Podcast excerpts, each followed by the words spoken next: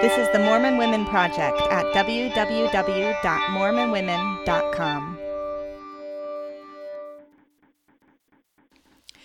Welcome back to the Mormon Women Project podcast. This is Meredith Nelson, and today I'm sharing an interview with Neylan McBaine, who is the founder of the Mormon Women Project and author of Women at Church Magnifying LDS Women's Local Impact. Nylon is also the CEO of Better Days 2020 an organization dedicated to celebrating Utah women's history by popularizing the past in creative and communal ways. So, Women at Church was published three years ago, and this seemed like a good time to revisit the topic with Neylan, including some of her more recent experiences. We discuss some hard things in this podcast, but both Neylan and I come from a place of very strong faith in the gospel and commitment to the church. I hope some of the things she shares here will be a benefit to those struggling to understand and improve gender relations in their wards and stakes. One last thing before we jump in. We are about to begin our annual social media fund drive for the Mormon Women Project. We're a nonprofit run entirely by volunteers, and we need money to keep our website running and to pay interview transcribers.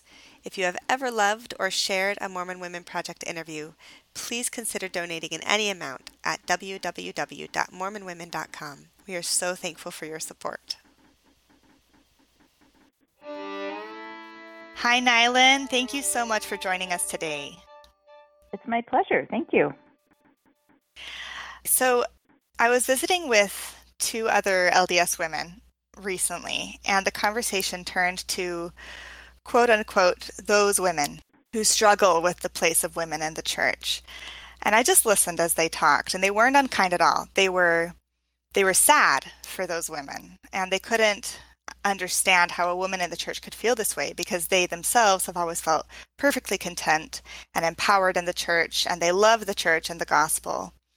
Um, so I didn't get a chance to speak up during this exchange, but if we had the time and you were sitting there with all of us, I'm curious what is the story or the stories that you would share with my two friends? You know, I'm grateful that you started off with a picture of that particular audience, whether it be male or female, those people in the church who are perfectly contented and who are not, you know, necessarily having the same experiences or perspective as some of those women, because that's exactly the audience for whom the the book Women at Church is written. It's written as a as a guide for for people who uh, would really, you know, genuinely like to understand some of the social dynamics of our our culture, specifically as they, as they relate to gender issues right now, and uh, who who really want to make a difference. And it's also written for people who who want to understand how to explain their own feelings. Um, how how can they explain to people who don't understand why it is that they're feeling what they're feeling and why they're experiencing what they're experiencing? So there is a there is a real disconnect. And you know, as I as I say in the book, I think that there are really six reasons why those women are experiencing those particular feelings of frustration or disconnect. Um, and I'll go into those, but I, I want to just start by saying that my own personal experience, I I'm not sure that I've ever had a full blown crisis of faith about the position of women in the church, but I come from a particular background that makes me incredibly sympathetic to it and allows me to see it in full color while still sort of gratefully clinging on to this gift of faith that I think I've been given personally to just always be able to know that, you know, I'm better in than out. It's better for me to be in than it is for me to be out. So I think I, I've inhabited a kind of unique area in my life where I do have a gift of faith, I think, where I just want to hold on with all my might. But on the other hand, um, I had an, unusual upbringing New York, in New York City. Um, I was the only child of a pro- professional woman. Um, I went to an all girls school and yet I was, you know, still very active at, at, at church as I was growing up. And so I've always had sort of one foot in and one foot out of church culture. And that has allowed me to really gain empathy and, and understand and, and sympathize with a lot of these these issues that those women are really struggling with and, and wrestling with. And so I, I would say for my for myself, my own experience, uh, kind of my own impetus for for studying what some of those disconnects are and what some of those frustrations are came as a gradual process. I went to Yale for college. Um, there was a wonderful church environment, I thought, but for some it wasn't strong enough, and for many girls, we we lost them right as they came to college. They kind of looked at coming to Yale as an opportunity to escape the church rather than to cling to it even more as as I did. And so in the as a member of the Relief Society presidency of my student ward, uh, I saw these girls, you know, make a make a very conscious choice to follow after a different path and very make a conscious choice to not hang on to the gospel or to the church.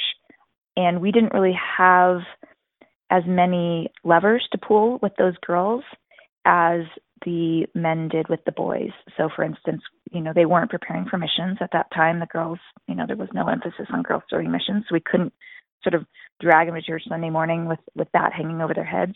We couldn't ask them to pass the sacrament, which got a lot of boys out of church on Sunday mornings. We didn't have the same emphasis on the uh, as, as home teaching. Um, so we weren't asking the boys to go give students blessings. I mean, we weren't asking the girls to go give students blessings like the boys were. Things like that. And I and I had a wonderful leader at that time who, you know, was was pointing these things out to me, but at the same time expressing frustration over them. And it was a time of a tremendous spiritual growth for me, but it was also a time of sort of awakening to this gender culture that I hadn't really been aware of growing up in New York that was then followed by some very specific experiences with friends leaving the church in my young adulthood because of gender issues. And so eventually I decided, you know, that this was something I really had to wrestle with myself and I had to figure out why it was that I felt so confident as a woman in the church, even though, you know, I was pursuing professional degrees and, and it was important to me that, that I have a career and that I have equal partnership with my husband and with men in my lives. And so I've sort of dedicated my my adult life to wrestling with why it is that you know some women do not feel that sort of sense of peace as the women that you referenced in the beginning do. Hmm.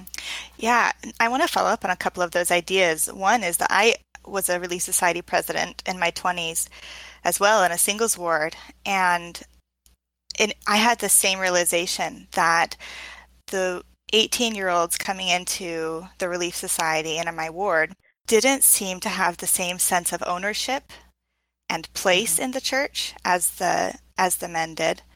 And um, it was really hard even just to get people interested in in coming to activities let alone doing their visiting teaching or there just wasn't this sense of ownership that i witnessed in the elders quorum um, another thing is that I think, you know, you talked about how you are not in a faith crisis and haven't been. And I, th- I think that one of the mistakes we make when we have these conversations is that we stick each other into these boxes.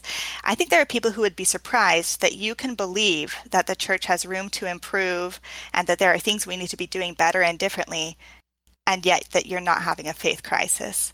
Um, and I think the two women I was with would have been surprised to learn that I am one who believes that we have room to re- improve in the way we represent and value and use women in the church. But I am not antagonistic toward, toward the church. I'm fully active yeah. and I love the church and I serve where I'm called.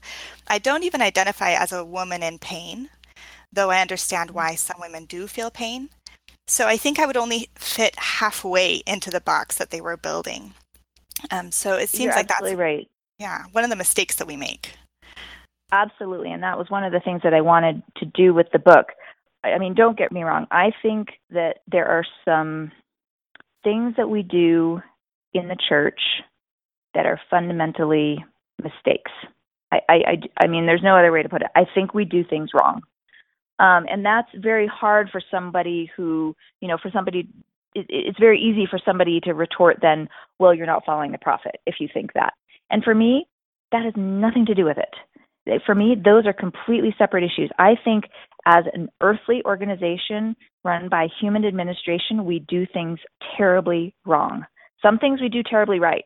Some things we do divinely right.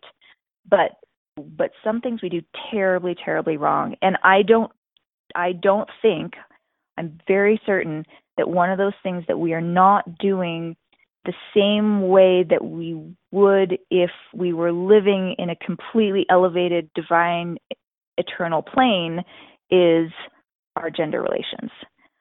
Um, we have very limited knowledge about what it means in the eternities, what gender means. You know, we see this, of course, this misunderstanding, this lack of information filling into the LGBT discussions that's, you know, connected but separate from what we're talking about today. But I think there's just too many questions for us to say that we do everything exactly the way God wants us to do it in the eternities here and now. We don't. We don't. We we we are learning, we're struggling. It's part of the earthly experience. I, I mean, it would it, it makes total sense in my mind for the Lord to put us in a situation where His church has to struggle and make mistakes and you know wrestle with things and go through trials and fire and suffering as a church because that is the purpose of earthly existence. The purpose of earthly existence is not to have this perfectly divine institution that just, you know, provides a, a sort of walled off safe haven for everyone who who comes to it. No, in the church we are still wrestling. We're still dealing with the the limitations and the struggles of, of earthly existence. And that's not to say that I don't believe in divine inspiration and, and, and revelation. I do. I just think it's just the way it is in our personal lives. I think it's very hard won as an institution. I think it, it comes in probably fits and starts. I think it comes in these these little, you know, bolts of what Heavenly Father thinks are really important, and it's just a tender mercy here and a tender mercy there. I always say my testimony started off at the beginning of this process as like a big coal mine, like lots of energy, lots of good stuff, could power a lot of stuff, and now it's a diamond. It's just been completely like refined and chipped away, and it's just become really, really small but tight and mighty. And one of the things that I've had to just discard as my testimony has just been sort of refined into this diamond is this idea that the, the church is, is perfect and that all the leaders are working under daily inspiration and they are good, good people. They are striving for inspiration. They are receiving inspiration. But as a worldwide organization, we are too unwieldy. We are too chaotic. We are too just large and imperfect at this point I think, for us to ever comfortably claim, like, you know, that we're doing anything perfectly. So I think it's really healthy for us to have that generous attitude towards the administration, towards the church, and just see us all as, you know, members of this do it yourself church where where we're all just doing our best to receive the revelation and sometimes it will just come in these glorious tender mercies, but a lot of the time we're all just kind of doing our best. So you know, that said, I want to go back to another point that you made about you know, being in leadership positions for girls and women. I'm I'm actually in the new position of once again leading girls and women in my ward. So the only other time I well, no, that's not true. I was in a I was in a Your Relief Society presidency in San Francisco as well. But in my in the last ten years, I've been in primary and gospel doctrine. So anyway, my point is, I'm now Young Women's president, and it's the first time I've been in a leadership position since I wrote the book. I'll say that. And so I'm seeing things with a new eye now. And I'm seeing the way you know, these things that I worked out theoretically for the book are now being put into practice. And a lot of things are harder than I thought they would be. And a lot of things are easier. For instance, it's really easy to see the way our traditions and our culture overlook the young women in our ward and as you said, that the ownership is not being developed at this age. That has been the most startling thing to me being Young Women's president, that I see so little opportunity for the girls to develop ownership, a feeling of ownership over the church, con- over their ward congregation and over the church. For instance, on Mother's Day, and again, I, I'm working with great people who, you know, they put me in this position. They obviously received some sort of you know, comforting feeling around the fact that I would be leading the girls in our ward. They're not scared of me despite everything.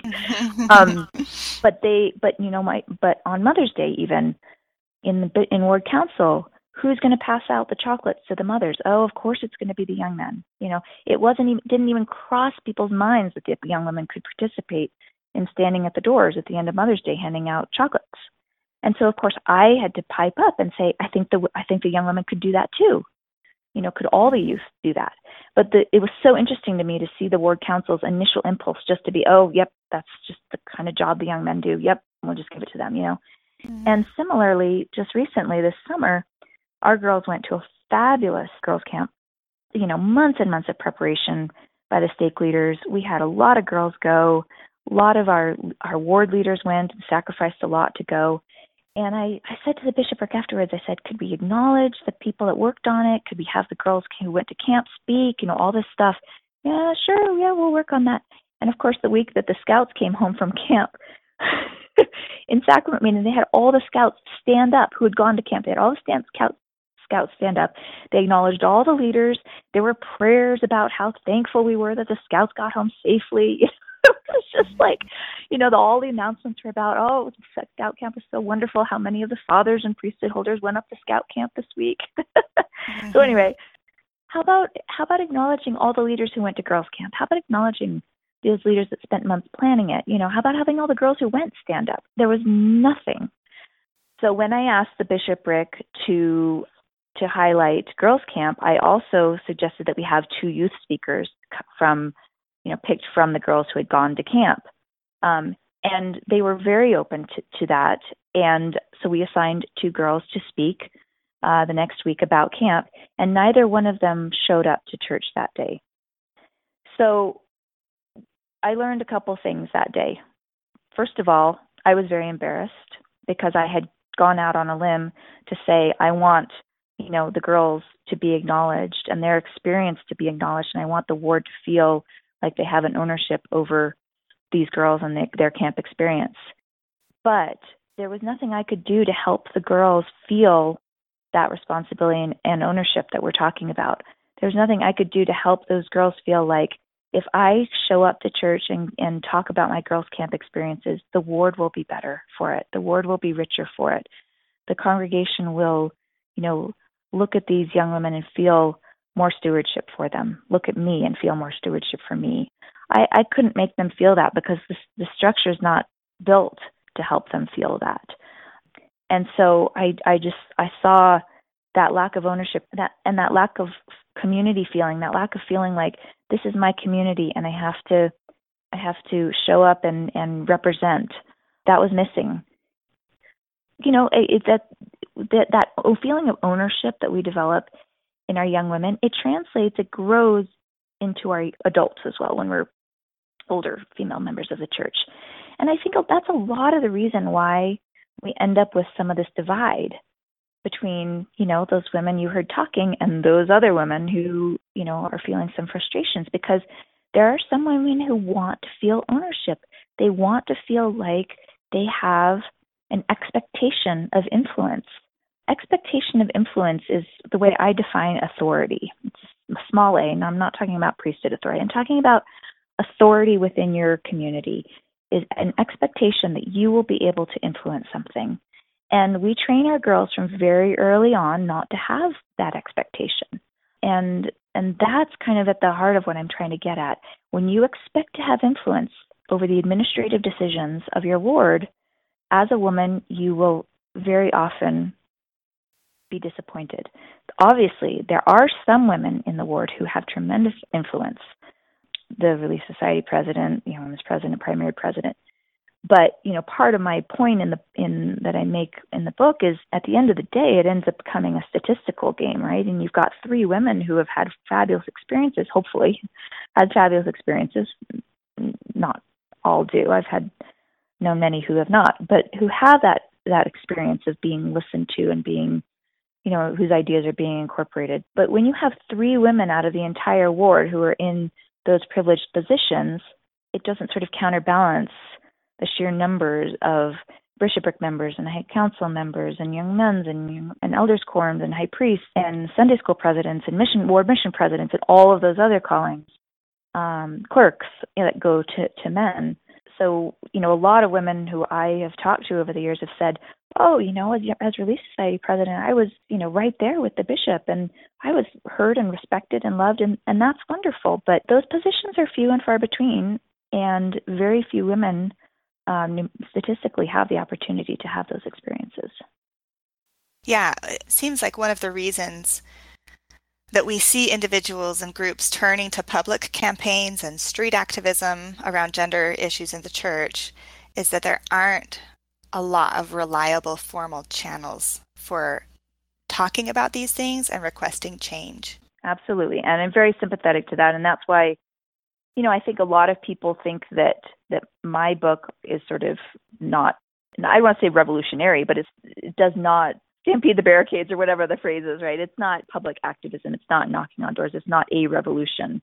Mm-hmm. Um, but I'm very sympathetic to that to that idea that you know sometimes you feel like you've done all you can, and there's no place else to turn. I my hope with the book is that those who are just starting out their journey of awareness or their journey of activism, or those who you know are really dedicated to working on the inside, I my hope is that it will give them um, more ideas, more doors, more permission to do the work that they feel is necessary.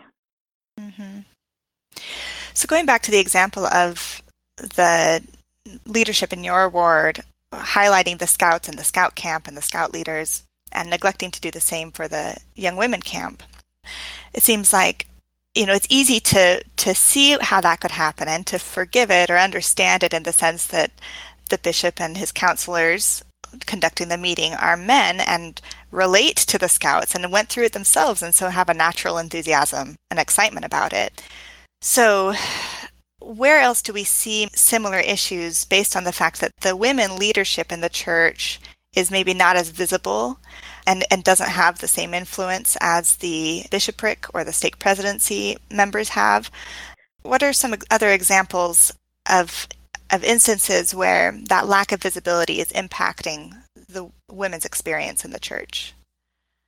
We can see a lack of female input in many different areas.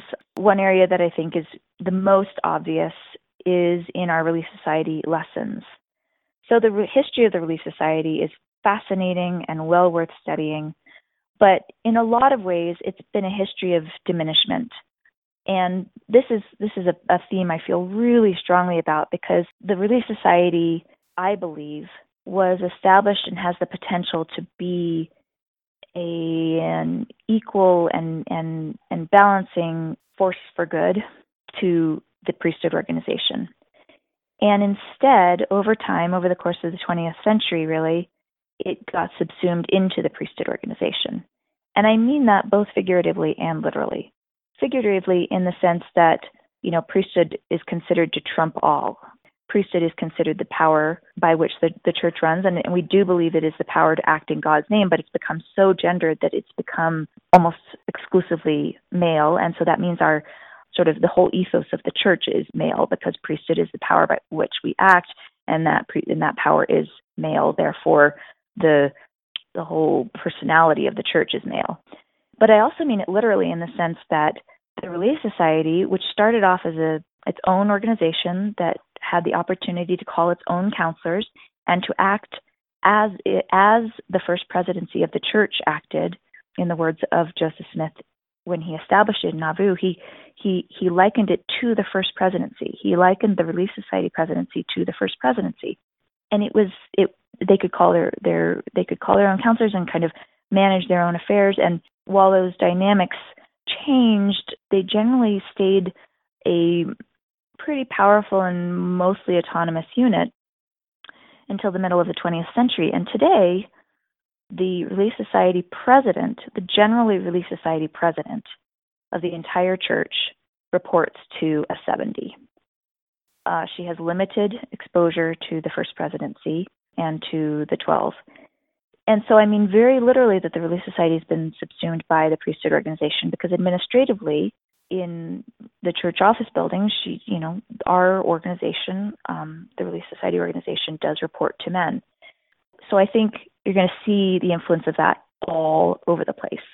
You're going to see it in where the women travel, who approves their travel, and in their speaking opportunities, and in their um, charitable appearances and in, in the in the way that they invest their time and in the way they invest the institutions, uh, the organization's money, the Relief Society organization's money. All of that has to be approved by men. But of course, as I mentioned, the most stark example is probably in our our lessons on Sundays. So, um, the Relief Society used to have its own manual that was written by the Relief Society board in the 70s and 80s, and there were there were a variety of different types of lessons. One of which one was a you know lesson based on homemaking and motherhood, but another was were lessons. Other themes of lessons were scriptures and and just betterment. There were there were lessons about sort of areas of knowledge that women should know about. Anyway, it was a, it was a pretty rich uh, curriculum. It was very domestically focused, to be sure, and it was very American focused. But there was a sort of ownership of women. It was written by women for women, um, and of course, in the um, early 90s, I'm forgetting the date specifically. President Hinckley had the wonderful idea of making sure that the words of the prophets were in every LDS home. The church was growing. We had different cultures and countries that um, were being introduced to the gospel. And he wanted to make sure that the Latter day Prophets were represented, their words and their doctrine was represented. And so at that time, we had this adjustment in the in the Relief Society and Priesthood curriculum where we received the teachings of the prophets manuals. What that means is that for the past 20 years, we've not had a single female voice represented in our Relief Society lessons. And I think that that's taken a toll.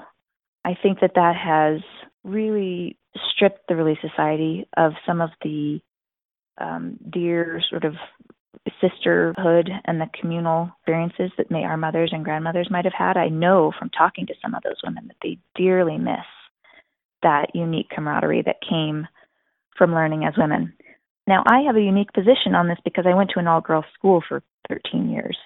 I deeply believe in the importance of gendered spaces uh, for women to be able to explore their own experiences and gain their own knowledge as women. Some might not agree with me on that.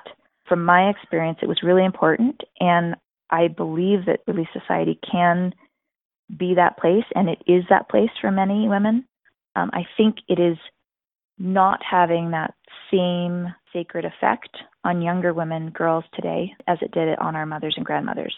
And I think a large reason for that is because the curriculum is the same as the men. And I'm not proposing solutions. here. I'm not saying we should go back to the way it was. I'm not saying, you know, men and women should have necessarily different curricula. But I, I mean, because I like the, I, I think there is something inherently kind of, you know, patronizing to say well, the women can't have the same curriculum we do mm-hmm, because mm-hmm. you know it wasn't like I was learning different things in my all girls school. I was learning the same things as the boys were, but I think there was something very unique that we haven't quite captured with this in, over the past 20 years um, in having we haven't maximized, we haven't fully used the potential of an all women's spiritual body. And I don't I don't have a solution for that. I'm not even trying to propose one, but I I just think that potential is being untapped. Yeah, and it, and there's been maybe partly due to that and maybe other forces a disconnect with our history and the history of the Relief Society. And I feel like we've had kind of a renaissance recently, which I'm really excited about of mm. of books being published that reconnect us, like Daughters in My Kingdom, or other books that we've reviewed at Mormon Women Project, the At the Pulpit book and Witness of Women, um, lots of biographies coming out and people doing Mormon women's history. And, you know, I I hope that that goes as mainstream as possible, that people really start to study because that path you just described is really obvious when you when you look at our history. So in some ways the things that you propose in Women at Church and the things that that other Mormon women's groups are talking about are not progressive ideas but regressive. No. We want to go back. Yeah. Absolutely. Um, and and and I, if I could just put in a little plug here, this I think this is the key, and I, it's kind of what I've been working on myself recently. I, um, you know, after the book came out, a lot of people asked me, well, what's next? Like, you know, what's the next step in this conversation? What's going to take us to the next level? And uh, for a time, I, I didn't, I just really struggled with the question because the only answer I could come up with was another trauma. You know, I mean, what, what really gave my book sort of extra significance when it came out in 2014 was the fact that the church as a whole was dealing with, you know, what to do with ordained women. Um, the Kate Kelly got excommunicated just a couple weeks before my book came out. You know, there there was a trauma that was that was inciting conversation, and if people even if people didn't sympathize with ordained women or understand what was going on, at least they were talking about it. They were they were being forced to ask themselves, "What do I think about this?" And um, I thought that was incredibly healthy, and it resulted in some really good things. And I saw a little bit of that recently when we only had one woman speak at General Conference. There was a huge outpouring to the church office building of letters, and it was really kind of a, a wake up moment. Again, though, a, a trauma for a lot of people. I mean, I know people personally for whom that was the last straw, and they removed their names from the church because of that general conference. I mean, it's horrible.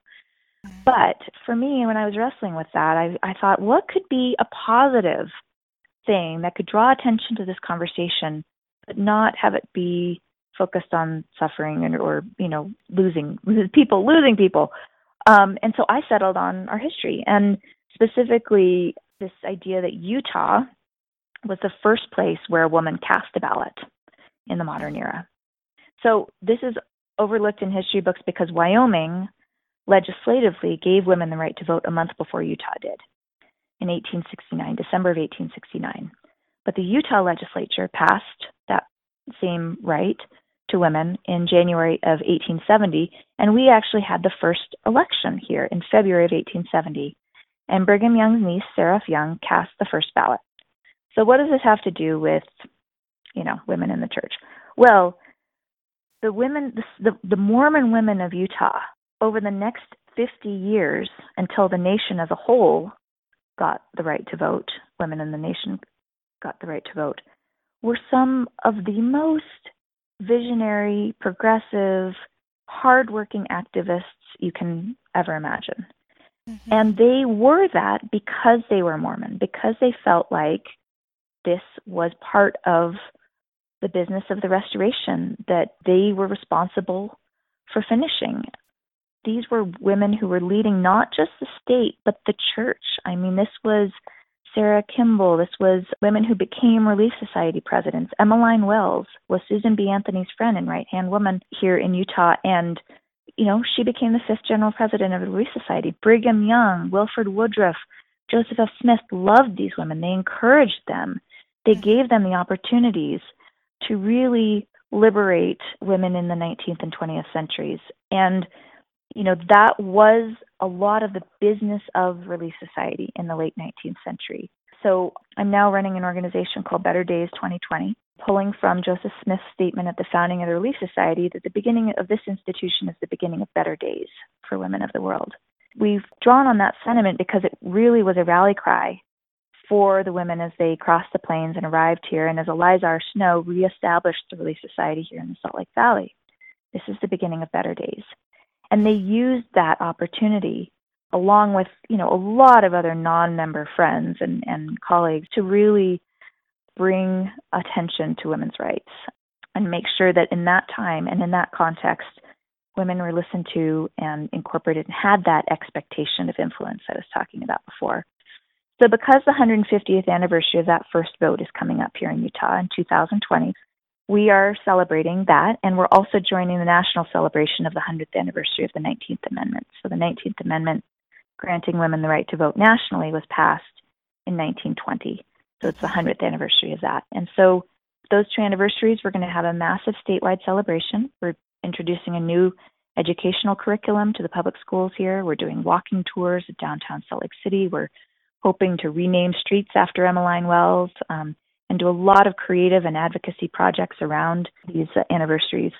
And it's kind of my way of, of taking that question of like, how can we keep this conversation going and hopefully bring it into a positive light? Of course, it's a statewide celebration. It's not exclusively about the church, but it will it will prompt some really heavy soul searching, I'm hoping, for mm. those of us in the church when we look at this history and we say, you know, how are we honoring the legacy of those women and of those prophets and of those apostles for whom this was really important. How are we honoring that legacy today? Listening to you talk about that makes me think about what I've been reading recently and some of the literature I referenced about the activism of these women and how they were they were actively working to create this organization, the church, the Relief Society. They saw it as theirs, you know, and and so in a set, and from their eyes, I think it was every it was as much Emmeline Wells Church as it was Brigham Young's church.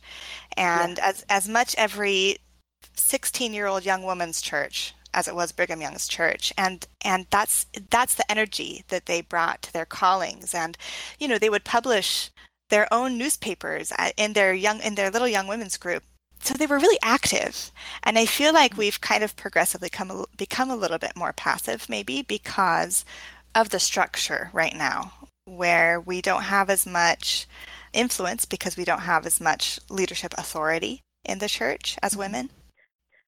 I also think it, it depends on the definition of obedience at the time and, and place that you're living in, right? I mean, because the, these women saw their activities as being obedient. They saw that proactive stance, that really innovative stance as being obedient. That's what they felt was mm-hmm. Righteous living, right? And for us today, the concept of obedience has shifted to passiveness. If you follow the prophet, following is inherently passive, right? So you don't make ways, you don't start new programs, you don't kind of um, look at the needs of your local organization and meet them with innovative solutions, right? So obedience and righteousness is almost passivity. You make you make that choice to follow. Yeah, and and I'm not saying that that's all bad. Obviously, it's not, but I, I, it's a very, very different ethos. I understand why we've made that shift, right? I mean, in the time of the church that we're talking about in the 19th century, you know, they all lived in the same place and knew each other, and, and it was just so small, right? And and there was that kind of scrappy frontier, do-it-yourself attitude. And today, the church is very large, and you know, leadership can't have every little ward in young women's off doing their own programs. I, I get that. There needs, you know, the whole idea of, the, of correlation in the mid 20th century was to take this, you know, global church and really streamline and and, and sort of um, make it more uniform. But I do think it's really important to recognize what we've lost in the, losing that ethos of initiative, mm-hmm. uh, initiative as obedience. I'm glad you brought up the international aspect of this because it, it could be easy for someone to read women at church and say, well, how does this apply to a branch in Kenya um, or New Zealand or Japan? And so obviously the conversation changes when we're talking about a global church as opposed to when we're talking about an American church. So, how should global considerations play into our conversation about gender in the church? Yeah, but it's a it's a great question. So I have a couple thoughts about it. First of all, I know that on on the high leadership level, their responsibility is to the global church. President Uchtdorf specifically has talked about the, moving the body of the church towards Christ. And so I have to think that our global leadership is a little bit torn because other parts of the world are not as developed as America is in its perception of gender relations and so I I know that they don't want to do anything that separates members in parts of Africa where perhaps women or wives aren't um, treated the way they are here from America, right? They don't want to move so fast that they lose some of those places for whom just simple treat your wife well is kind of revolutionary, right? Mm-hmm. And I and I understand this. We have to move as a body. So that means perhaps we in America feel like we're moving more slowly. Other places in the world might feel like they're moving really fast. The most important thing is to keep the body of Christ together. And I respect and I appreciate that our leaders always have that in mind. At the same time, I've also heard that used as an excuse for um, why the church or why we as members aren't behaving in our most enlightened ways um, here in America. People will say, well, you know, of course the church is it's saving women from their marriages in Africa. Like, you know, look at the amazing thing it does for women around the world and it's giving women more rights than they even thought possible. And that, that's absolutely true, but that's no excuse for not reaching our maximum potential here in America. Even if our global leadership can't take the initiative to do that, we can. I think it's absolutely wrong to say that just because you know the gospel is freeing women from abusive relationships in Africa means that it's the perfect solution for women or it's perfectly it's perfectly structured let's say for women in America too. The truth is in America the church institution is where our children are learning gender segregation. So What I mean is, my girls growing up, ages 8 to 13, in their school experiences, in their social experiences, um, in their extracurricular experiences, there is almost nothing that is off limits to them, right? In professional experiences, I, my my 13 year old, you know, one day she wants to go into biomedical engineering, the next day she wants to be a Supreme Court judge, and she can do all of that. You know, she uh, that's great and she's the first generation even even in my generation growing up in an all girls school we were still you know there were still firsts. I still remember watching sally ride go up in the challenger because she was the first female astronaut and and there were just still firsts happening and those are few and far between these days. Of course you know first female president of the united states i guess my daughter can do that right? But that whole ethos of like i'm going to be the first woman to do something. That doesn't even cross her mind. At this point it's like what am i going to do as a person right? As an as an as an american as and so my my daughter my 13 year old definitely struggles with this. She goes to church and you know she sees these kinds of things that we're talking about where you know her girls camp isn't mentioned and yet all of you know there's like half a dozen mentions of scout camp or just the the whole idea of the passing of the priesthood, which is obviously uh, the sort of gateway issue for so many girls, you know. The passing of the sacrament. Um, passing of the sacrament. And she definitely wrestles with these things. And, and I, you know, I try and present a, a very positive faith based attitude because I know she's going to have to wrestle with this herself uh, throughout her life. But that is an experience that is unique to to our, our youth these days as they engage in the world around them we have to be really, really sensitive to, to that and that disconnect, you know, between the lived experience and the church experience. If we don't openly address that and have really good reasons why things are the way they are, and if we don't show a really sincere effort to hang on to those girls and make sure that they they know that they do have ownership of the of the church and they do have influence then that disconnect is going to just drive more and more girls away. Mm-hmm. So, the question? Oh, oh, the question. Oh. oh, the global church. On the one hand, absolutely. You know, the gospel frees. The gospel frees. The gospel frees women. The gospel frees everyone, but it frees women, and it did at the time of Jesus too. But at the other, on the other hand, it's no excuse for not continuing to better ourselves for the sake of our our women and girls in the future here in America.